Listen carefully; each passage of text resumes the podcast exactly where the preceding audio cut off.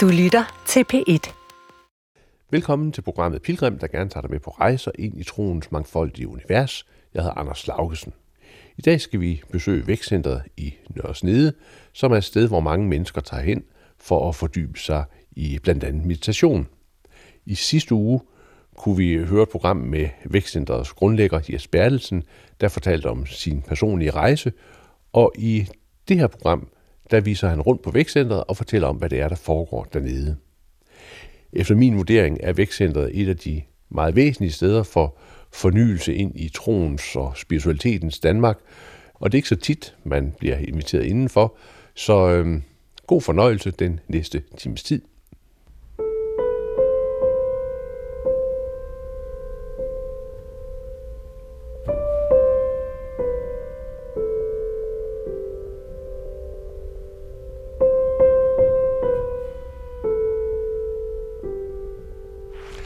Jes Bertelsen, når man kommer til Nørresnede, kører hen til kirken, så i stedet for at dreje ind til venstre til kirken, så kan man dreje til højre, så kommer man ind på vækstcentret. Og øh, når man går ind i vækstcentret, så ankommer man til et gårdmiljø, hvor der er et, øh, et springvand i midten, og det er jo som om, at, at der er en vis form for hvad kan man sige, systematik her. Ja, det er rigtigt. Altså, vi ledte jo efter sådan et sted, hvor, hvor, hvor vi kunne altså, både have undervisningsfaciliteter, og der kunne bo nogle mennesker, og, og, og, og der var plads. Og det, så, så lykkedes det så efter noget, øh, faktisk lang tids leden at finde det her. For det er en, en sådan usædvanlig, i og for sig stor gård i forhold til almindelige sådan danske gårde. Og der følte vi, der var, det var tomme haller hele vejen rundt. Det var, havde været brugt. Ham, der boede der, han var ejendomsmaler, meget sympatisk øh, fyr. Og han havde brugt det, han havde lejet det ud til Kelsen småkager, så de kunne øh, have det med de tomme haller. Så det var i en meget fin stand, og det egnede sig til, at så kunne man så bygge det ind i det, og, som man nu havde lyst til. Så, så udgangspunktet er sådan en, en firlænge øh, gård, kan man sige her, ikke? Ja. Og så kan man jo se, at her, der må I have ryddet alting for at få skabt det her gårdmiljø. Det var faktisk, altså, øh, der var intet herinde, da vi kom. Gården var fuldstændig, den var asfalteret. Og så opdagede Hanne, øh, typisk Hanne, hun prøvede at kratte i det der asfalt, så opdagede hun, der var originale piksten nedenunder. Og det var ikke så svært at få det der asfalt af. Det kunne man ligesom tage i store flader. Og så kom den her gårdsplads frem, som jo har en, en, en, en, en smuk kvalitet ved, at den der gamle piklægning ligger der. Så sådan noget. Nu, nu går vi over i, i det ene hjørne, øhm, og, og hver dag, øh, der samles så mennesker øh, og går ind af, af døren der for at, at mødes om morgenen. Ja, det gør de til vores første morgen, hvad skal man sige, meditation, ikke? Og det er jo, der sidder jo altså, der sidder vel sådan en, en, en, en, en 30 til 50 mennesker øh, hver morgen, og så lidt færre om aftenen. Og det er sådan en rytme, der har været der i, altså i alle årene. Ja. Hvor, hvor lang tid sidder I så? Man sidder, vi sidder 50 minutter. Det er, sådan, det, det er, en, det er en klassisk... Øh, altså, det har man gjort både i øst og vest. Altså, der har man inddelt sådan nogle meditation i sådan nogle perioder, og det, det, det er sådan en tid, der passer mennesker. Hvem er det, der, der bor hernede, og, og, og han har sagt, hvordan bor I? Fordi det er jo kun nogle ganske få af jer, der bor inde på, ja. på selve gården. Ja, så, så har mennesker, så, så har de på en måde altså købt øh, huse så tæt ved de nu kunne. Det er jo sket i løbet af årene, så for rigtig mange af dem bor forholdsvis tæt ved her. Og, og, og det er jo mennesker, som, altså, som er blevet optaget af det, der foregik, og den undervisning og så videre, der er her. Og så har de valgt at ville, altså ville komme. Vi har aldrig inviteret nogen, og vi har snarere prøvet ligesom at, at sætte nogle barriere op, og sådan at man skulle, altså at, at alle mulige ikke bare kunne, kunne komme. Og det er så i årenes løb, så er det lejer sig på de her cirka 80 voksne og 20 børn, som bor hernede. Ja. Hvad, hvad, hvad er kriterierne for, at man ligesom kommer ind i, i det fællesskab? Jamen, altså, det, der er ligesom et, et indre kriterium, det er, at man skal på en eller anden måde være optaget af den praksis, og synes, at det giver mening for en, og have været i gang med det, og have brugt nogle år på det, hvor man nu end bor. Og så har man så fuldt kurser, og, og bliver mere og mere optaget af det, og har måske en daglig praksis øh, derhjemme. Og så det er den ene ting, og den anden ting er, at vi, vi lægger vægt på, at mennesker har en nogenlunde god forankring ud i samfundet, altså at man har gode uddannelse, der passer til til den, man er. Altså, at man har udfoldet det potentiale, at man har en eller anden form for job og cirkulation med samfundet, der passer til det, til det uddannelsesniveau, man har, og at man har en eller anden form for balance øh, i, det, i, i, hvad skal man sige, i kærlighedslivet. Og det er jo tit, at mennesker, de er, de er par, og de har børn osv., og så kommer de øh, med, med, med hele den her forankring, og skal så have det til at passe her helt ude på landet i Nørresnede. Ikke? Det er ikke så let. Ja, så man kan sige, at som grundlæggende, så er det, så er det folk, der har et, et nogenlunde velfungerende almindeligt liv, altså som, ja. som kommer. Ja, det, det må man sige. Det, det, det, det, er, det, det, er, det er ligesom det ydre kriterium for at undgå, at det kunne jo også tiltrække øh, mennesker, som på en måde har meget stort underskud, og som ligesom kunne se det som en måde at få mening. Og det er der jo ikke noget som helst galt ved, men, men, men, men det har ikke været det, der har været tanken. Altså vi vil prøve at hele ideen har jo været at prøve, kan man lave en eller anden form for moderne spiritualitet, som ikke er dogmatisk, hverken østlig eller vestlig, men som bruger nogle af den, de indsigter, der lå ligger i, det, i den kristne struktur og i den østlige struktur. Og kan man få det integreret i almindelig liv, altså almindelige mennesker. Og derfor vægten på, at mennesker har uddannet sig og har været i terapi og, og har altså en cirkulation med samfundet og har et familieliv, skal, skal vi prøve at gå ind? Nu, nu går vi ind af et, et dørparti, som er umådeligt flot. Det er sådan, øh, jeg ved ikke, hvordan man skal forklare, men det er sådan buer og glas i sjove former og sådan noget. Ikke? Jeg ved ikke, det, det er svært at forklare, men det, det er umådeligt flot. så går det er vi, en kreativ leg. Ikke? Ja, det er det. Ja. Og så kommer vi ind i en, øh, i en øh, øh, lille sådan entré, hvor der er store, flotte granit øh, fliser og så skal vi lige stikke hovedet ind. Det kan være, der sidder nogen derinde, men så gør vi det helt forsigtigt. Ja. Der er sådan en dobbeltdør. Vi går igen om et øjeblik. Vi er i gang med et interview. Ja. Kan du ikke lige prøve at beskrive rummet, vi kommer ind i her? Altså, når man sådan træder ind ad døren, så, så øh, er der sådan en intensitet, kan man sige, herinde, som man kender det fra nogle af de gamle kirker, ja. ikke, når man træder ind i ja. krypten i i vor frue kirke, for eksempel. Ikke? Ja, så det, ja. det, det, den er måske endnu mere luminøs, vil jeg nok sige, den atmosfære. Der er en fantastisk atmosfære, så, og det er der i sådan et rum.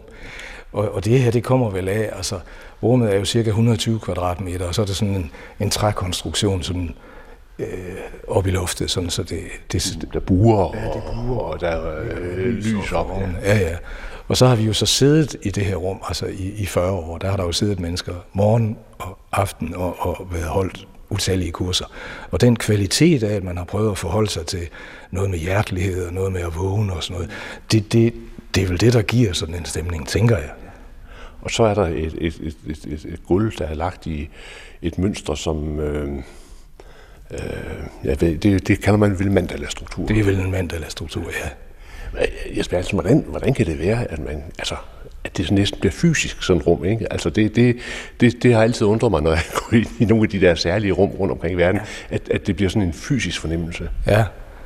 Jamen, jeg, jeg tror, det har noget at gøre med, at når mennesker de, altså de bliver ved med at insistere på, om det nu er bøn, eller det er messer, eller salmesang, eller det er mantra og meditation, så i længden, når rummet er dedikeret til det, så skaber det en eller anden form for stemning. Altså, øh, som jo også gør, at rummet er udformet. Det er udformet i overensstemmelse med de forestillinger. Det er meget smukt. Det, det er et af de specielle rum i, i Danmark i hvert fald. Nå, nu, øhm, Jesper altså, nu, nu øh, går vi ud af rummet her, og så går vi over øh, i øh, Stenhuset, hvor du holder til, og der har vi sat vores mikrofoner op. Ja. De kalder det altid for stenrummet. Stenrummet? Det kalder de det stenrummet. Menneskene, der kommer der. Ja. Så går vi over i stenrummet. Ja. Jesper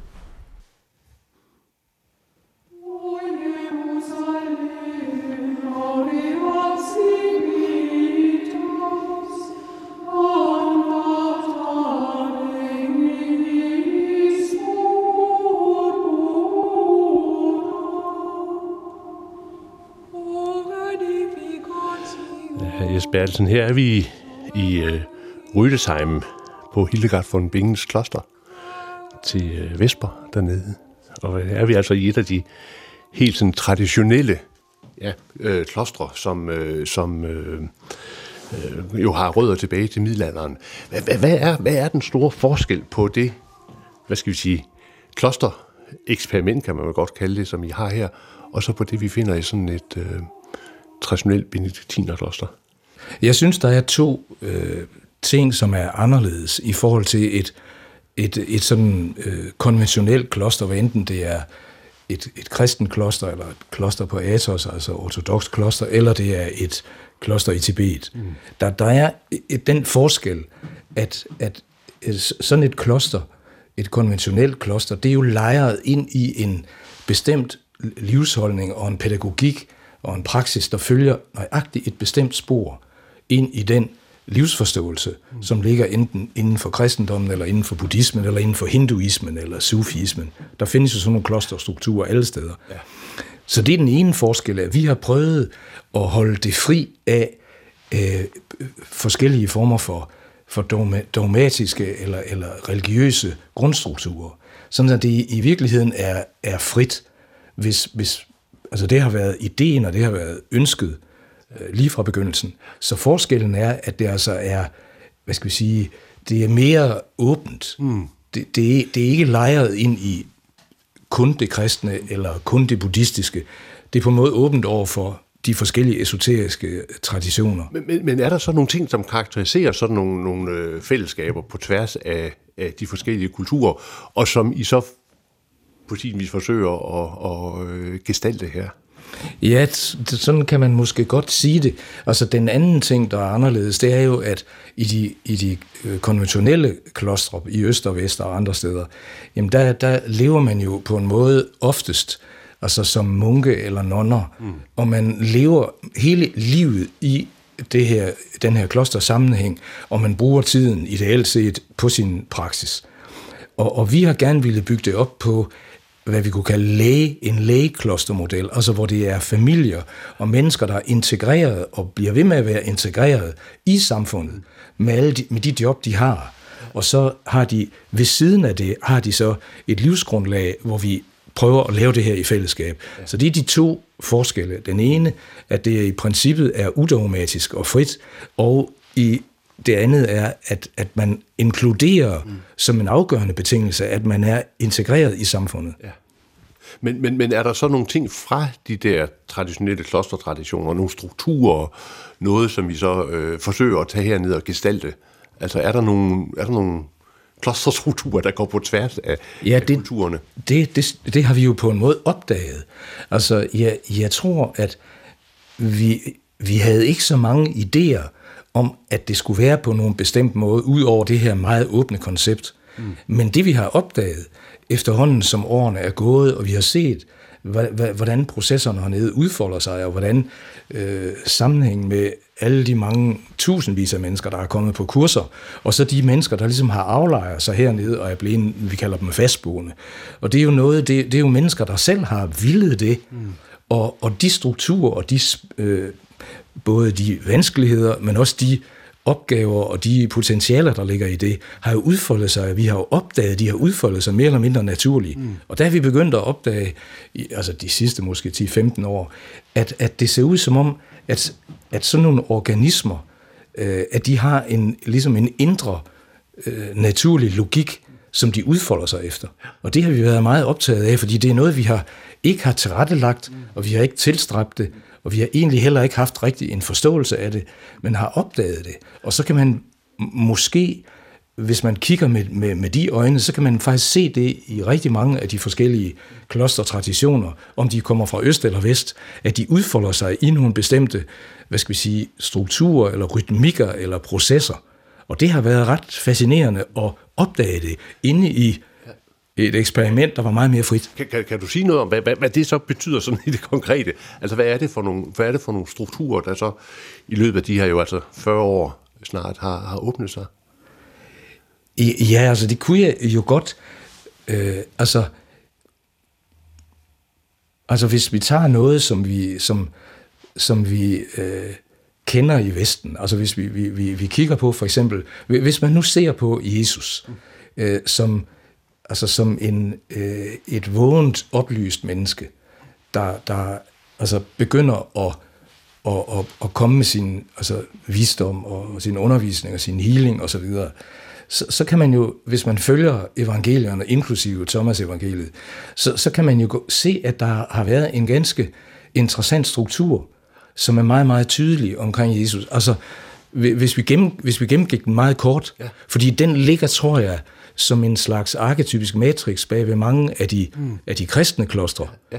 Øh, især dem, der udfolder sig rundt omkring en person som netop Hildegard von Bingen, ja. eller Teresa de Avila, eller Eckehart. Altså der, hvor, hvor, hvor der har været, hvad vi kalder autentisk vågne mennesker, mm. som bærer et, et, et, et øh, ligesom transpersonligt signal, altså adgang til dybere lag af medfølelse og adgang til dybere lag af non-dual bevidsthed. Ja rundt omkring sådan nogle mennesker, der ser det ud som om, at der naturligt udfolder sig en struktur, og det kan man altså helt paradigmatisk se omkring øh, selvfølgelig sådan en helt ekstraordinær person, ja. eller skikkelse som Jesus. Ja.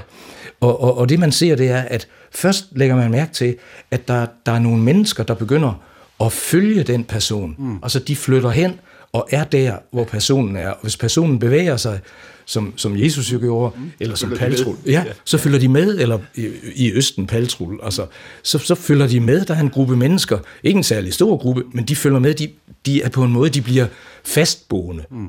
Og, og de steder, hvor, hvor mennesker, hvor de her spirituelle lærere eller, eller skikkelser, hvor de slår sig ned, ikke også Frans af Assisi, eller, mm. eller, eller, eller Teresa de Avila, eller i Østen, vi kan nævne utallige, så er der nogen, der simpelthen flytter derhen, mm. og de, de, de vil være der, og de vil prøve at følge de der tanker og bruge den pædagogik, og se, hvad der sker, og prøve at opleve det. Og de flytter. Ja.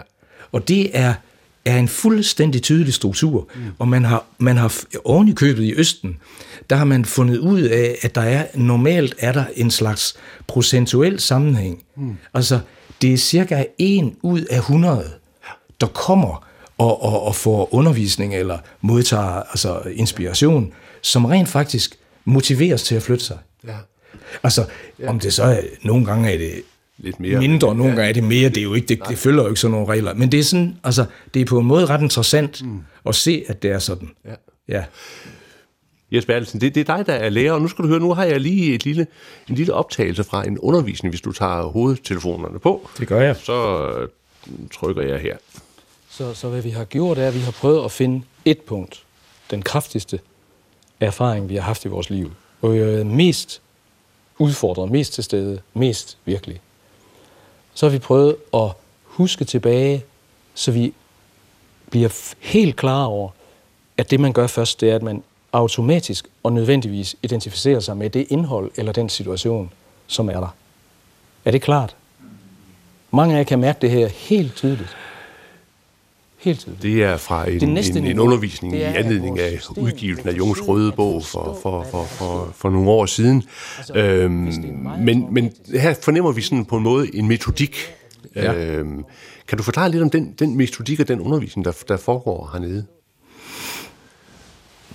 Altså, mm, det, det grundlæggende, altså for mig at se, det, det, det helt grundlæggende, det er, at man, man hele tiden prøver at, at, at udveksle og snakke med, med de mennesker, der er interesseret i det her, om, at man skal lede efter de øh, oplevelser eller erfaringer, som har gjort dybest indtryk på hende, mm. med hensyn til altså meningen med tilværelsen, eller udfordringen ved at være menneske, eller kærlighedslivet.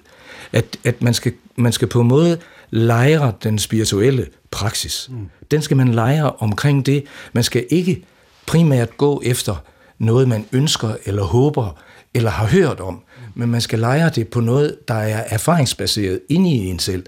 Og det mærkelige er, at langt de fleste mennesker, altså af dem, jeg har talt med, og det, er, altså det er mange, mange, mange tusind mennesker, de, de har næsten altid sådan nogle punkter. Mm. Nogle gange er det ubehagelige punkter. Det kan være traumer, det kan være overgreb, det kan være dødsnærhedsoplevelser, og det kan være positive ting. Det kan være noget, man oplever i musik, eller i kærlighed, eller i seksualitet, eller i naturen, i kunst. Men, men, men langt de fleste mennesker, og af dem, jeg har talt med, der gælder det, jeg tror 90 procent, at de meget, meget hurtigt kan identificere og finde de punkter i deres liv, og det er sjældent ret mange punkter, man har. Og alle mennesker har det. Helt almindelige mennesker, altså. Mm. Og, og, og det at lægge, altså basere en spirituel udviklingsproces, altså bøn eller meditation, eller anden form for fysisk praksis, altså øvelser osv., på det og kombinere det, det er, tror jeg, et meget, altså det virker som om det er et meget brugbart redskab for mm. mennesker i, i, i vores tid, ja. som, som, som ikke altid er lejret i en stærk overbevisning om, at det her er det rigtige, eller vi skal derhen, som er mere søgen og mere forvirret. Mm. Så det vil sige, i stedet for sådan, hvad skal vi sige, at tage udgangspunkt i, øh, at nu har jeg læst en bog om sådan og sådan og sådan og sådan, så, så er det her altså noget, der øh, på, forsøger at være erfaringsnært. Ikke? Altså ja. erfaringen i sig selv har en, øh, en central betydning. Ja. Så er der jo også noget omkring en femkant. altså, altså, der, for der er jo forskellige pædagogiske øh, virkemidler ind i, ind ja. i din øh, undervisningsforløb. Ja. Øh, prøv, prøv, prøv lige at folde det lidt ud. Ja, altså, jeg, jeg læste jo oprindelig idehistorie, mm. og der arbejdede jeg jo rigtig meget med at, at, at, at undersøge de forskellige, altså nogle af, de, af hovedreligionerne, altså sufiisme og hinduisme og buddhisme og, og rigtig meget kristendom, som jeg altid har været, jeg har altid været fascineret af, at, at, af mystikerne. Mm. Altså dem, der, der virkelig radikalt hvad enten det var katolske eller det var ortodoxe. Og, og, og det har jeg beskæftiget mig meget med, og det har jeg selvfølgelig overført så til de andre religionsformer. Og det, som, som, som jeg langsomt, det, det her det er en proces, der har taget mange, mange, mange år, men så opdagede jeg, at når man undersøgte den pædagogik, som de faktisk bruger, altså ikke, ikke hvad skal vi sige, trosforestillingerne, som jo er i alle sådan nogle religiøse sammenhænge, også skal være der, og som er helt nødvendigt og fint, det er ikke det. Men hvis man undersøgte, hvordan greb de det faktisk an? Altså, hvad gør man rent faktisk? Konkret, hvis man er et, et dybt praktiserende menneske, hvad enten man er sufi, eller man er hindu, eller man er buddhist, eller man er kristen. Hvad gør man så?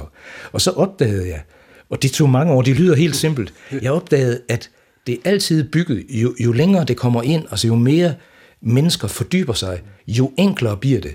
Og man bliver nødt til at beskæftige sig med kroppen. Og så laver man bedebevægelser, eller prostrations, eller sufi, de virvler. Altså, man gør noget, hvor kroppen får en afgørende betydning ind i ens praksis og ens spirituelle forestillinger. Og man bruger åndedrættet, om det er øh, hjertebøn på Athos, eller det er øh, pranayama i hinduisme, eller det er buddhistisk, så bruger man åndedrættet. Og man lytter til det, hvor man holder øje med det, eller man kanaliserer energi, altså man, man leger med at bevæge bevidstheden mellem forskellige punkter, samtidig med åndedrættet. Så åndedrættet indgår. Og så indgår altid de empatiske følelser. De er fuldstændig centrale. Og hvis vi tager det, det, det er kærlighed, det er taknemmelighed, og det er medfølelse. Og det er, der er ingen af de øh, dybere spirituelle praksisformer, jeg har beskæftiget mig med, som jeg jo, altså dem har jeg jo kun læst mig til. Mm. Det eneste, jeg har mødt virkelig, det var jo i, i, i det møde der med Åben Tulko, og så det, jeg mødte ved Bob mm. Mor. Det er jo det eneste, jeg har mødt reelt og, pr- og praktiseret reelt. Mm. Ellers er det jo intellektuel beskæftigelse, hvad, hvad, hvad det også er fint nok. Men der så jeg, at når det kommer dybt, så de empatiske følelser, de er centrale. Mm. Der er ingen, der nogensinde angiver i de øh, tekster, jeg har læst, og slet ikke der, hvor jeg har prøvet det, og hvor jeg har mødt den levende tradition, hvor man ikke baserer det på hjertet, altså på medfølelse, taknemmelighed og kærlighedsfølelser. Og så det næste er kreativitet. Og det, man mener med kreativitet i traditionerne, det er, hvis vi nu med et stort ord kalder det, den naturlige kosmiske kreativitet. Det er det, der kommer ind hele tiden gennem sanserne. Hele tiden ind gennem synssansen, alle fem sanser, mm. og som kommer ind, som gør, at bevidstheden hele tiden er produktiv. Altså sindet er produktivt. Mm. Selvom man, man, man, man ikke læser, eller ikke ser fjernsyn, eller ikke bruger sin computer, eller bare sidder, så er sindet produktivt. Mm. Og den kreativitet, der kommer gennem kroppen, gennem sindet og gennem sanserne, det er den, man forholder sig til i alle de, de store træningssystemer. Og det, det handler om, det er at prøve at lade det være. Altså ikke blande sig i det. Altså den virkelig avancerede måde at, at, at arbejde med det på der, der, der lærer man det være. Altså man lærer alle indtryk, der kommer, dem lærer man komme og gå som fugle, der flyver igennem. Mm. Eller som vejret. Mm. Altså man går ikke ud og vil regulere det. Mm. Man lærer det være. Så der, nu har vi, vi har kroppen med, vi har åndedrættet med, vi har de empatiske følelser med, og vi har kreativitet, kreativiteten med, og så selve bevidstheden, selve vågenheden. Mm. Om man bøn, om det er bøn, mm. eller om det er meditation, det er ligegyldigt hvad, så er bevidstheden en afgørende faktor. Mm. Og den prøver man at få, altså man prøver at opdage den, fordi vi tager den jo som en selvfølge. Mm. Du, du, du, du, prøv lige at sige et par ord. Hvad, hvad, hvad er bevidsthed for noget? ja. Jamen, jeg, jeg kunne give et billede. Altså, vi er med på, at det her det er ikke videnskabeligt, og det er heller ikke altså, filosofisk. Det er et slags billede. Ja. Men, men hvis, vi, hvis vi forestiller os øjnene, mm. vores fysiske øjne, så, så er man vel enige om, både videnskabeligt og også sådan almindelige mennesker, at det er noget, evolutionen har udviklet. Jo ikke kun i mennesker, også i insekter, og i fisk, og i dyr, og i, i, i fugle. Og, og, og øjnene er et organ, som kan udnytte øh, sollyset, altså fotonstrømmen, der kommer fra solen, og derved nuancere hvad skal man sige, ens evne til at være i tilværelsen, være i verden, være i livet, leve og forplante sig og mm. æde og drikke og være glade. Altså det, det, mm. man får enormt meget. Og vi har jo en opfattelse, også videnskabeligt, af, at det ikke er øjnene, der laver lyset. Mm. Det er øjnene, der er lavet til at opfatte lyset. Vi har og nu kommer det her, det er altså ikke videnskab, og det er heller ikke filosofi, det er et billede. Ja. Hvis vi forestiller os, at hjernen, den var ikke et organ, der producerer bevidsthed, mm. hvad mange øh, hvad mange videnskabelige øh, undersøgelser peger, de prøver at lede efter, at hjernen skulle producere bevidsthed, og det kan man ikke få til. Mm. Men hvis man nu i stedet for forestille sig, det er en leg, ja. at hjernen er et organ, der opfatter bevidsthed, så bevidstheden er en grundstruktur i kosmos, mm. ligesom lyset er en grundstruktur. Den opfatter øjnene, og hjernen kunne være en grundstruktur, altså en antenne, der opfatter bevidsthed. Mm. Så hvis man vil forstå bevidsthed, så skal man forstå, at bevidsthed er et fænomen, der er dybere end jeg-bevidstheden og personligheden. Det er en udgave af det, det er en brug af bevidstheden. Ligesom mine øjne er en instans af øjne, mm. som der er milliarder af på jorden, ja. og vi deler det med insekter og fisk. Mm og alle andre mennesker, og de opfatter fotonerne. Mm. Der kunne man i den leg her sige, at hjernen var et organ, som modtager og opfatter bevidsthed. Mm. Og den bevidsthed, den ligger før mennesket. Mm. Den er på en måde, den er der altid. Ligesom lyset er der. Om vi er der eller ej, så er lyset der. Så bevidstheden ligger også før tanken? Bevidstheden ligger før tanken.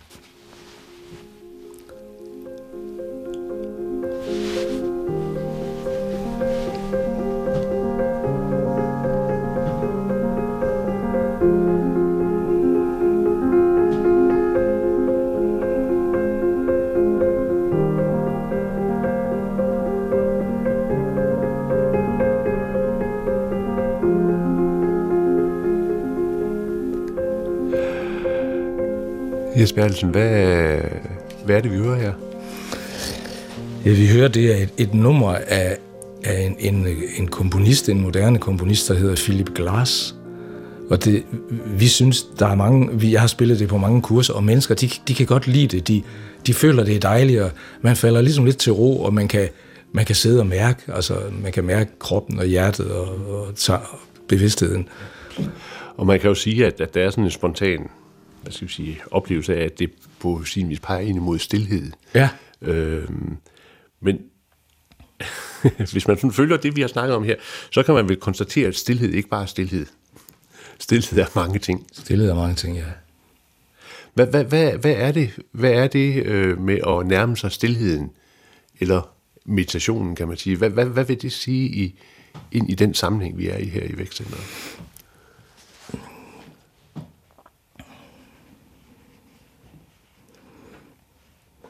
Jamen, jeg tror, vi er, vi er tilbøjelige til at, at, at, at bruge... Altså, vi retter os mod, når det drejer sig om følelser og kærlighed, så, så retter vi os mod konkrete følelser og konkrete mennesker, selvfølgelig. Ja. Og når vi, når vi forholder os til bevidstheden og sindet, så, så går vi næsten altid op i indholdet. Altså ordene og billederne og tankerne og associationerne og oplevelserne, der kommer. Altså, det, er, det er uvandt for de fleste mennesker at prøve at mærke eller lytte ind i, hvad er, hvad er kærlighed? Mm. Altså, bagom kærligheden til de mennesker, og til det mennesker, og til de mennesker, og medfølelse til dem, og taknemmelighed, det er, hvad, hvad, hvad er det for en kapacitet? Mm. En mærkelig, altså mystisk evne, som, som alle mennesker har. Ja.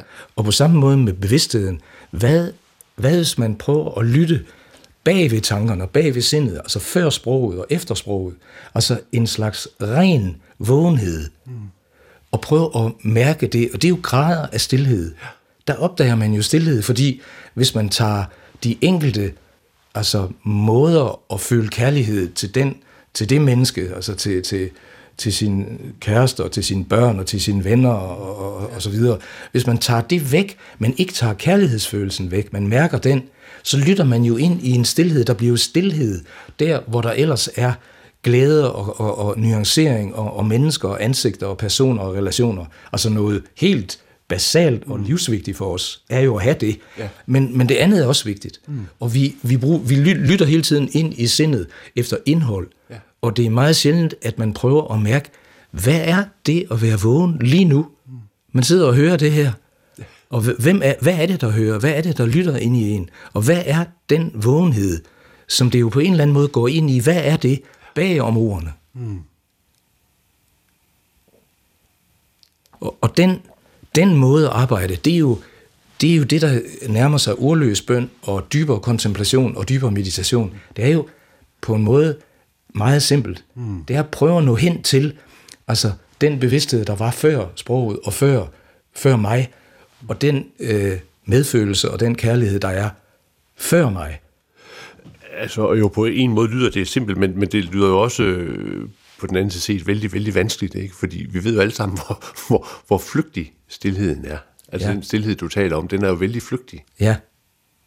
Ja, altså, der er noget af det, jeg lærte af, af, af mødet med, med, med Tulkugurken, og det havde jeg faktisk aldrig været klar over før, aldrig heller fra, hvad, fra læsning og fra min egen praksis opdaget, det var, at det er, at måden, man kan, man kan give den her dybere stillhed en chance, det er ved at acceptere, at det vil i begyndelsen, og i begyndelsen, det vil sige måske de første 5, 10, 15 år af ens praksis, og spirituelle liv, der vil de her øjeblikke af stillhed, de vil altid være kortvarige. Mm. Og at, at det er naturligt, og at man skal ikke forsøge at forlænge dem, og man skal ikke begræde, at de er kortvarige. Man skal bare igen og igen tillade, at de kommer. Den instruktion, eller den visdom, der lå i det, var, var, var helt ekstraordinær for mig. Fordi jeg havde helt sikkert været ligesom, jeg havde været mere optaget af at prøve at, du ved, ligesom vinduesvisker og få, få dråberne væk fra, fra, forsk, øh, fra ruden, når det regner, så havde jeg ligesom tænkt, man skulle ligesom prøve. Og det at, at, at forstå, at det på en måde er en, en, en, øh, ikke en me, den mest hensigtsmæssige vej til at vågne op til dybere medfølelse og vågne op til dybere vågenhed og klarhed, at det er ved at lade de her øh, korte øjeblikke af stillhed mm. tillade, at de kommer igen og igen, og acceptere, at de er korte og flygtige. Og at det gør, at den naturlige proces ind mod mere transpersonlig kærlighed, altså medfølelse med, med flere mennesker, ikke? Altså også, med, mm. også med de russiske soldater, og også med, med, med, med civilbefolkningen, der lider, og også med soldaterne, og også med Putin. Mm. Altså en mere omfattende form for, for øh, øh, samhørighed med mennesker og medfølelse, som er mere upersonlig. Mm. Altså ikke knyttet så meget ind i mit jeg og mine behov og mine forventninger, som jo er fine nok, og som skal være der, men også den anden side. Og den måde at arbejde med øh, de her stillhedsøjeblikke, hvor man tillader deres flygtighed, men, men skaber situationer, hvor øjeblikke af stillhed vil komme oftere og lettere, og så lader det være, det iværksætter en dybere proces. Mm. Og det var det, jeg opdagede øh, ved en af, en af de mange ting, jeg opdagede i mødet med, med Tulke Urkian. Og det havde, faktisk, det havde jeg faktisk, mm. selvom man kan godt læse det nogle steder, men det er faktisk meget få steder, det bliver beskrevet. Mm, ja. Nu, øh, hvis man beskæftiger sig med det her område, så ser man jo, at, at meditation er rigtig, rigtig mange forskellige ting, og der er mange øh, veje øh, ind i måske samme stillhed, måske forskellige former for stillhed. Det, det, det, det kan være svært i hvert fald at, at helt ja. overskue. Men, men hvad er det for en vej, som, som, som I så ligesom betræder hernede for at gøre de der øjeblikke af stillhedsmulighed øh, længere og større. Ja, men det, det er der, vi blandt andet altså, bruger den opdagelse med, med de her fem øh, grundlæggende øh, aspekter, fordi er vores erfaring, og det, det deler vi, det kan man læse sig til, i, når man går dybere ind i og, og kigger på, hvordan man har arbejdet i, i alle traditionerne, alle de store traditioner, så kan man se, at hvis man prøver at sørge for, at når man, hvis man sidder i, i et kvarter for eksempel, lige så stille i solen i en stol, så hvis man virkelig prøver at lade opmærksomheden arbejde med, med afspænding af kroppen og, og, og bevæge sig rundt i kroppen, og man prøver at lade åndedrættet falde til ro og overlade det til sig selv, og man kontakter de empatiske følelser. Altså, hvem er det, man, hvor har man gensidige kærlighedsforhold, hvor man føler, jeg elsker den person, det kan være ens barn, det kan være ens kæreste, det kan være ens ven, jeg elsker den person, og den person har også kærlighed til mig. Og den frie svæven, der er i den følelse, mm. den er uhyre betydningsfuld ind i dybere mm. øh, praksiser. Det, det er de måder, vi gør det, og så kreativiteten, og så bevidsthedstræningen. Men, men Jesper Adelsen, der er jo mange hernede, som, som øh, faktisk øh, tager øh, tid ud til at gøre det her i længere perioder, altså ja. det, man kalder retræter. Ikke? Ja. Fordi, fordi det, du beskriver der, er jo sådan noget, som man tænker, okay, det, altså, det, det er måske nok muligt at gøre, men, men det man kan se, når man snakker med folk hernede fra, det er jo, at, at de jo tager lange perioder ud til at, at, at dyrke, hvad skal vi sige, forfinelsen af det ja. her. Jo, men altså, det er jo, det er jo nok noget med, altså, ja, vi har altid hernede følt, altså, mange af os, at der er ligesom to veje eller to dimensioner, som er lige værdifulde. Mm. Den ene, det er at prøve at, at, at, at, at se, om det er muligt at og, og, og skabe noget inspiration for mennesker, der lever almindeligt i samfundet. Mm. Med job og med familie og med venner og med engagement og underholdning. Altså helt almindelige mennesker. Kan man, kan man give det mening for sådan almindelige mennesker, som vi jo alle sammen også er, giver det mening at sidde en halv time eller et, et, et tre kvarter mm. hver dag, og får man noget ud af det, og hvad skulle man bruge de tre kvarterer til, for at, at få øget nærvær i sit liv, dybere kontakt med kærlighed og mere vågenhed. Mm. Hvor, hvor, altså mere intensitet i sin tilværelse, i sine relationer til andre mennesker. Og det synes vi jo, at, at altså, nu er der så mange tusind mennesker, ja. der i 40 år har, ja. og bliver ved med at gøre det, mm. at det vil de jo ikke gøre, hvis det ikke virkede for dem. Men, men det er jo noget med at bruge noget tid, mm. måske en halv time, eller, eller, eller tre kvarter, eller, en, eller 50 minutter om dagen. Og det er der faktisk tusindvis af mennesker, der gør. Mm. Og, og og det giver åbenbart noget. Mm. Men, men så, er, så kan man jo også ligesom komme længere ind i det. Og det er det, du siger med, med retweet eller retweeter. Der er der jo mange mennesker, der, for det har man gjort i alle traditioner, så har prøvet at se, jamen, hvad hvis man sætter sig og gør det her for eksempel i en måned ja. eller i 10 dage? Hvad, hvad, hvad sker der så? Og, og det er der efterhånden rigtig mange mennesker, der har prøvet at, at eksperimentere med. Mm. Altså selvfølgelig begynde med 5 dage, og så 10 dage, og så efterhånden bygge det op og så prøve at se, jamen får man noget ud af det, eller keder man sig ihjel, eller tænker man, det her det er ikke noget for mig. Altså, igen basere det på sin faktiske erfaring, og bygge det langsomt op. Mm. Og der må man sige, at der er rigtig mange mennesker, altså mange, mange mennesker, mm. som har opdaget, at det gør noget utroligt, og måske i, i, i vores tid, hvor alting går så hurtigt, og der er så meget information og så meget stress, så, så, så kan det være, at mennesker, de øh, altså virkelig kan få noget ud af det ved at prøve at tage sådan fem dage øh, af, og så holde, holde en eller anden form for, for, for pause i hele det der stress, ikke? Ja. og prøve at arbejde på en fornuftig måde med alle de her mm. ingredienser, altså med krop og med åndedræt og med så videre. Jes Bertelsen, øh, din, din, hvad skal vi sige, rolle i, i, i de her processer, øh, hvad, hvad er så det? Fordi øh, man fornemmer jo på det, du allerede har fortalt om dit eget forhold til Urgen Tulko, at der skete noget, som, som ikke bare havde at gøre med, at han, øh, han fortalte sådan og sådan, men der var et eller andet i relationen, ja. som åbnede noget. Ja. Hvor, hvordan, hvordan har du taget den tradition videre?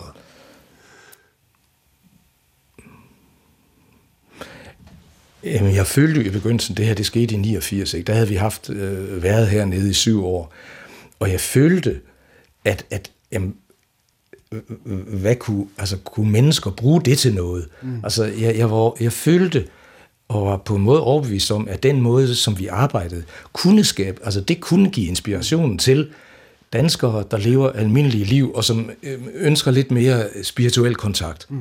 Og at, at der kunne man godt altså på en måde øh, inspirere og give de her programmer, og forklare om det, og, og mennesker kunne komme i gang. Men det her, som jeg øh, altså, der tilstøtte mig der, i det møde med Ugen Tulku, det tænkte jeg jo, jamen, hvordan skulle det, hvordan skulle det kunne være godt, øh, sådan brede det ud, fordi det, var, det kunne jeg godt se var noget forholdsvis specielt. Altså, jeg tror, det er noget, alle mennesker kan opleve. Det er ikke det, men jeg tror bare ikke, det sker så tit. Og, og, så der, der gik jo en hel del år, hvor, hvor jeg så hvor det måtte arbejde, og jeg prøvede at se, kunne noget af det skabe inspiration og, og være brugbart i, det, altså, i, i vores verden, i vores tid. Og det synes jeg noget af det kan. For eksempel det der med de små glimt. Ja. Det, det er for eksempel noget, som, som jeg kan mærke, og, og, og vi har prøvet igennem hernede, altså nu i, i, i 20 år. Det tager folk til sig, og det forstår de, og det giver en større at mange flere mennesker, mm. altså mennesker, der kommer udefra og kommer på kurser, altså, mm. ikke, der, der pulserer frem og tilbage, de mennesker, de får inspiration, og de kan komme dybere mm. ved at tage nogle af de, øh, hvad skal vi sige, indsigter, ja. som lå i det møde, mm. og, og, og, og også mm. ting, som han direkte sagde, men meget måske det, der rent faktisk skete, mm. som jo nok var det vigtigste, jo helt ja. ubetinget. Ja. Og noget af det, noget af det kan ligesom, altså gennem årenes løb, har noget af det forenklet sig og filtreret sig ud, så det kan bruges, tror jeg, så, så at flere mennesker kan få gavn af det. Mm.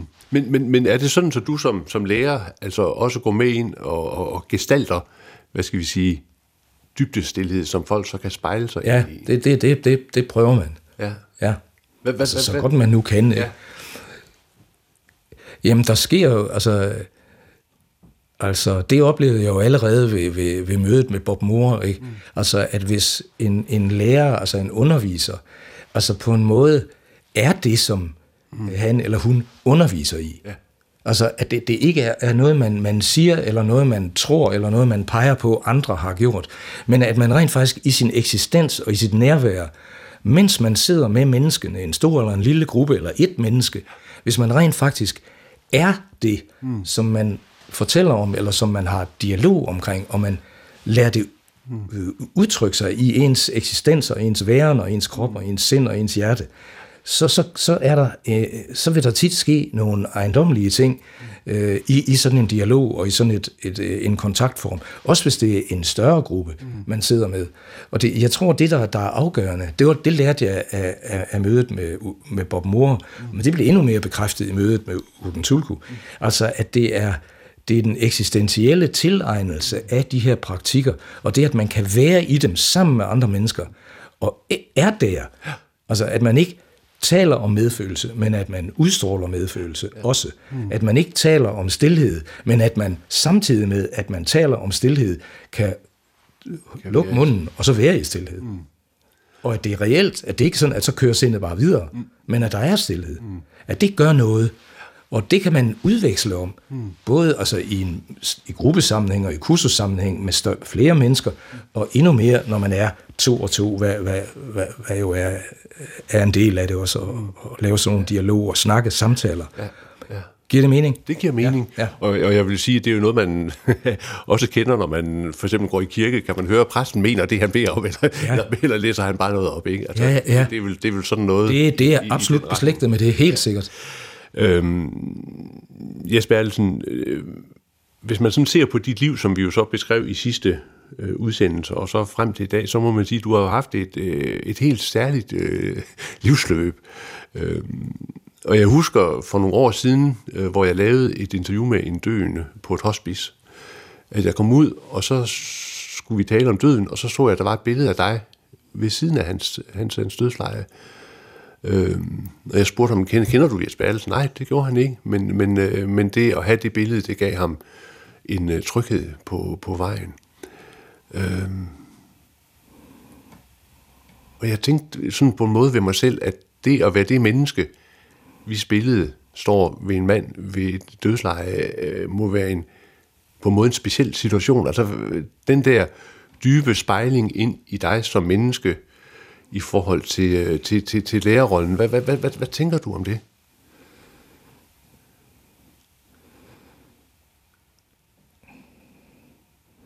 Ja, jamen, jeg tænker, at altså, det er jo smukt at høre det, du siger der. Altså, jeg, jeg tænker også, at, at øh, noget af, af, af det, der har været for mig altså en opgave, det har været ligesom at prøve at træde måske ud af den der lidt mere mytologiske lærerrolle, som, som jo har været både inden for det kristne og inden for det buddhistiske og i alle sådan nogle traditioner. Altså, at man på en måde kommer i øjenhøjde med mennesker og træder, prøver at, og, og, og bevidstgøre, at, at man skal passe på ikke måske at, at, at projicere mere, eller, eller, eller sætte personen højere, end personen er.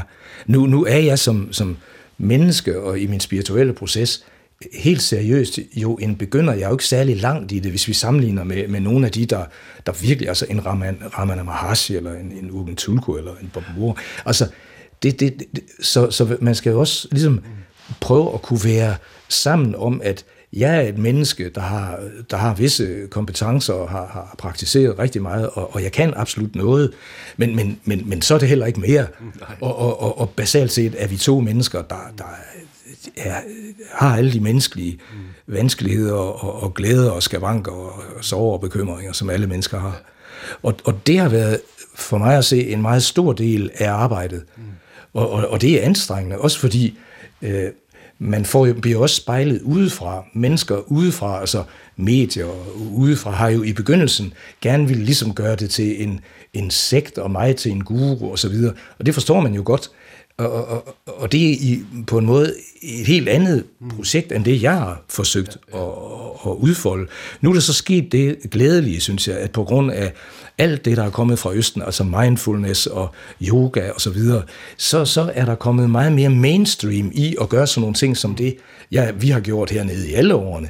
Men det er ligesom, det er kommet ind i en kontekst, mm. og så har man også fået tror jeg, relativeret eller afbalanceret den der forestilling om en lærer, der ligesom kan både det ene og det andet. Ikke? Ja. Og, og, og det tror jeg er meget, meget nødvendigt og meget, meget sundt, hvis man skal have spiritualitet til at fungere i fremtiden og i vores del af verden. Ja. Så skal man have afmonteret nogle af de urealistiske forestillinger omkring sådan nogle lærere, mænd, mænd og kvinder. Altså man skal prøve at, at blive ved med at være mennesker i øjenhøjde, men de har nogle kompetencer. Mm. Men vi gør jo heller ikke, altså, fordi Mutter hun er god til at spille på, på violin, så mener vi jo ikke, hun er en helgen. Nej, nej, lige præcis, nej. Nej, vi lærer af hende, øh, hvordan man laver et opstrøg, mm. og hun kan, øh, hun kan spille sin Beethoven. Ja. Men, men, men der er en hel masse ting, hvor hun jo er ligesom os. Mm.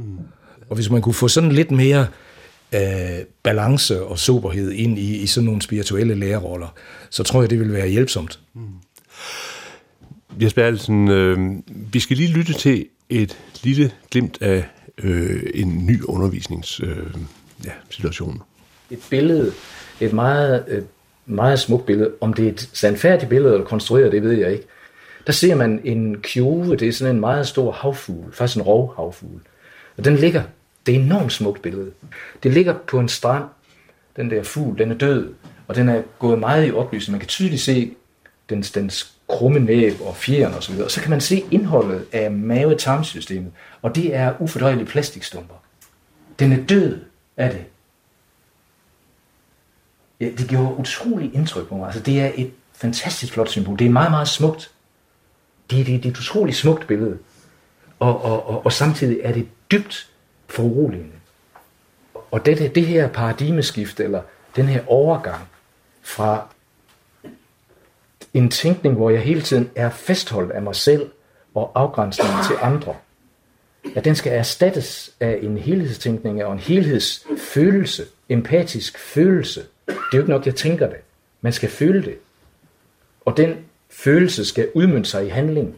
Så jeg begynder at blive opmærksom på, hver gang jeg tager et stykke plastik af de varer, jeg Ja, her er vi øh, til øh, en undervisning, som, som, øh, som jeg hentet fra nettet, øh, med overskriften Dejlig af jorden. Øh, for man kan jo sige, at alt det, som, som I laver hernede, og hele det livsprojekt, du har, du har øh, taget på dig, øh, det bliver jo sat i perspektiv for øjeblikket, og det er blandt andet det, du udtrykker her. Ja. Hvordan ser du fremtiden? Arbejdsom. Arbejdsom, ja. Altså, øh, det her projekt her, det begyndte jo også med for mange, mange år tilbage, altså helt tilbage i, altså i 70'erne. Altså der havde jeg nogle, nogle, hvad skal vi sige, nogle meget kraftige arketypiske drømme, som, som, som blev ved med at insistere på, at menneskeheden var på vej ind, altså det er i begyndelsen af 70'erne, mm.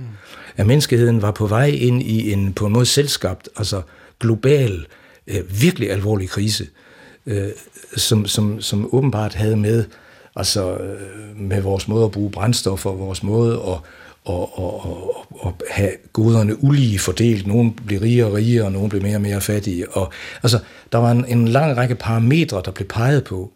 Og det, de gjorde vældig stort indtryk på mig, de der drømme.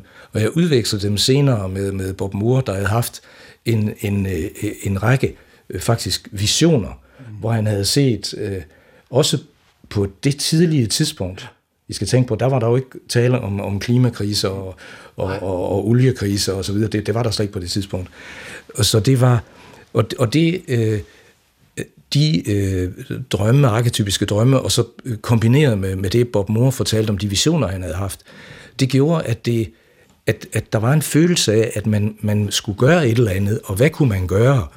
Og det, som jeg følte, der lå inden for, for det, jeg kunne gøre, det, det, det var at prøve at, at øge menneskers øh, bevidsthed omkring altså, øh, samhørighed og helhedstænkning og mere medfølelse og altså transpersonlige ting, altså ting, hvor, det ikke, hvor man ikke kun har sit jeg øh, i centrum og hele tiden arbejder med ligesom at akkumulere ting til sig selv, men har sans for, at man lever i sådan en cirkulation og et kredsløb med, med alle mennesker og med hele jorden. Mm. Og, og, og, og, og det tror jeg, og det tror jeg stadigvæk, at det, det kræver, at mennesker de laver noget indre arbejde. Mm.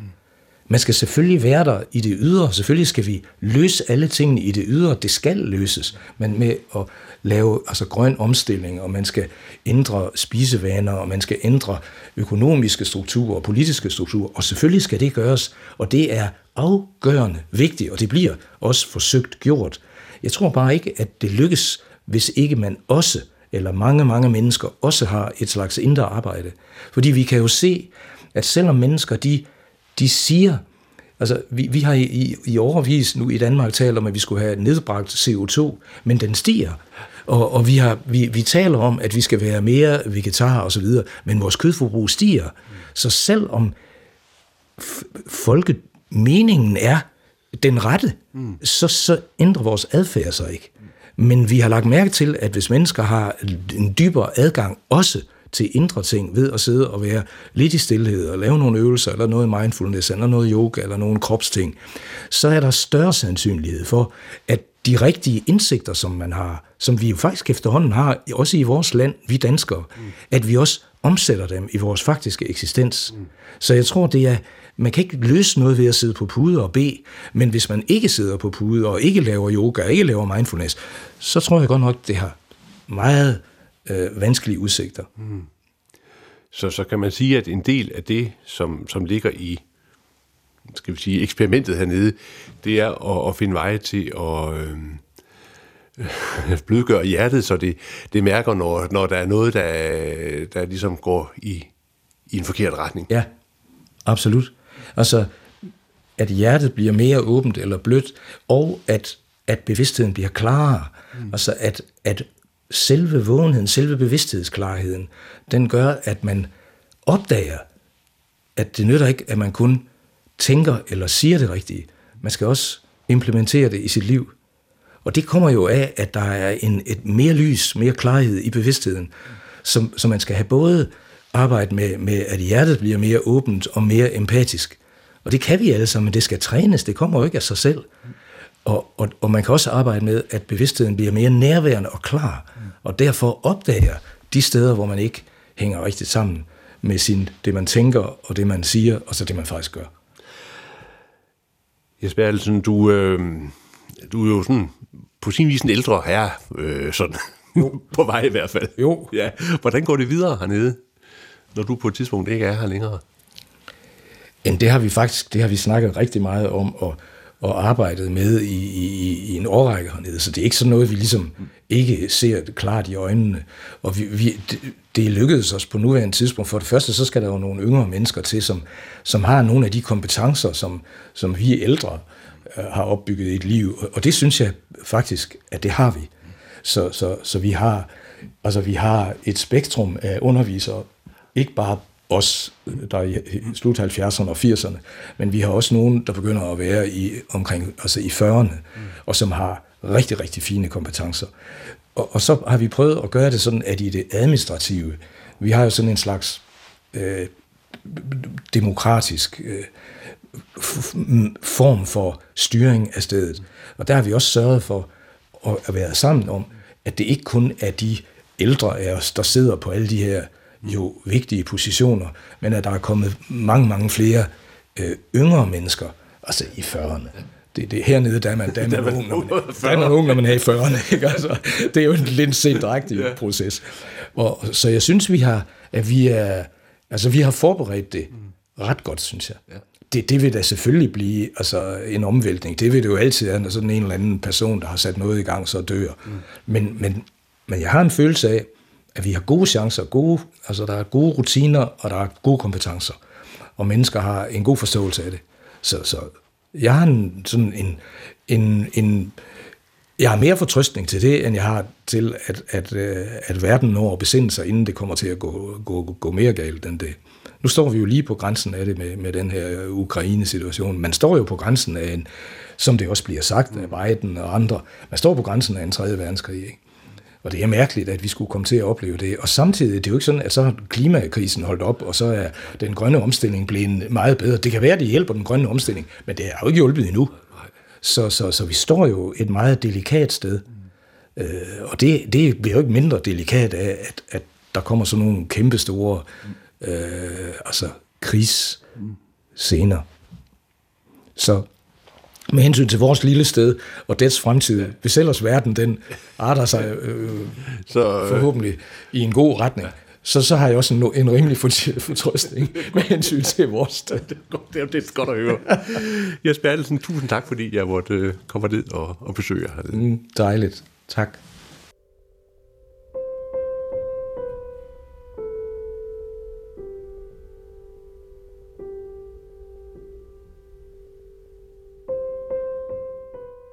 Det var Vækstcenterets grundlægger Jes Bertelsen, jeg har talt med.